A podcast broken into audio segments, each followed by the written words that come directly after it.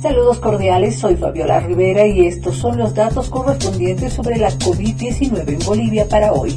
Los datos para hoy, miércoles 28 de julio. 905 casos positivos registrados, 302 en Santa Cruz, 161 en La Paz, 148 en Cochabamba, 133 en Chuquisaca, 73 en Tarija, 48 en Potosí, 29 en Oruro, 9 en Beni y 2 en Pando. Los fallecidos suman 38 en la jornada. La nota del día. Los micronutrientes como las vitaminas D y C o el zinc son fundamentales para el buen funcionamiento del sistema inmunológico y desempeñan un papel vital para la salud y el bienestar nutricional. En la actualidad no hay ninguna indicación sobre el uso de suplementos de micronutrientes como tratamiento de la COVID-19.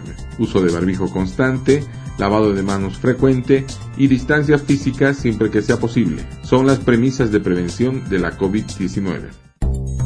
Eso es todo en esta edición de datos aquí en Three Points Working Group. Visítanos también en Facebook a través de www.facebook.com barra Three Working Group para ver las gráficas aquí mencionadas. Déjanos tus comentarios y síguenos diariamente a través de esta cuenta. Si te interesa saber cómo obtener los datos y la información que generamos, contáctate con nosotros a través del WhatsApp 591 78 73 85 95 o al 591 7712 9989.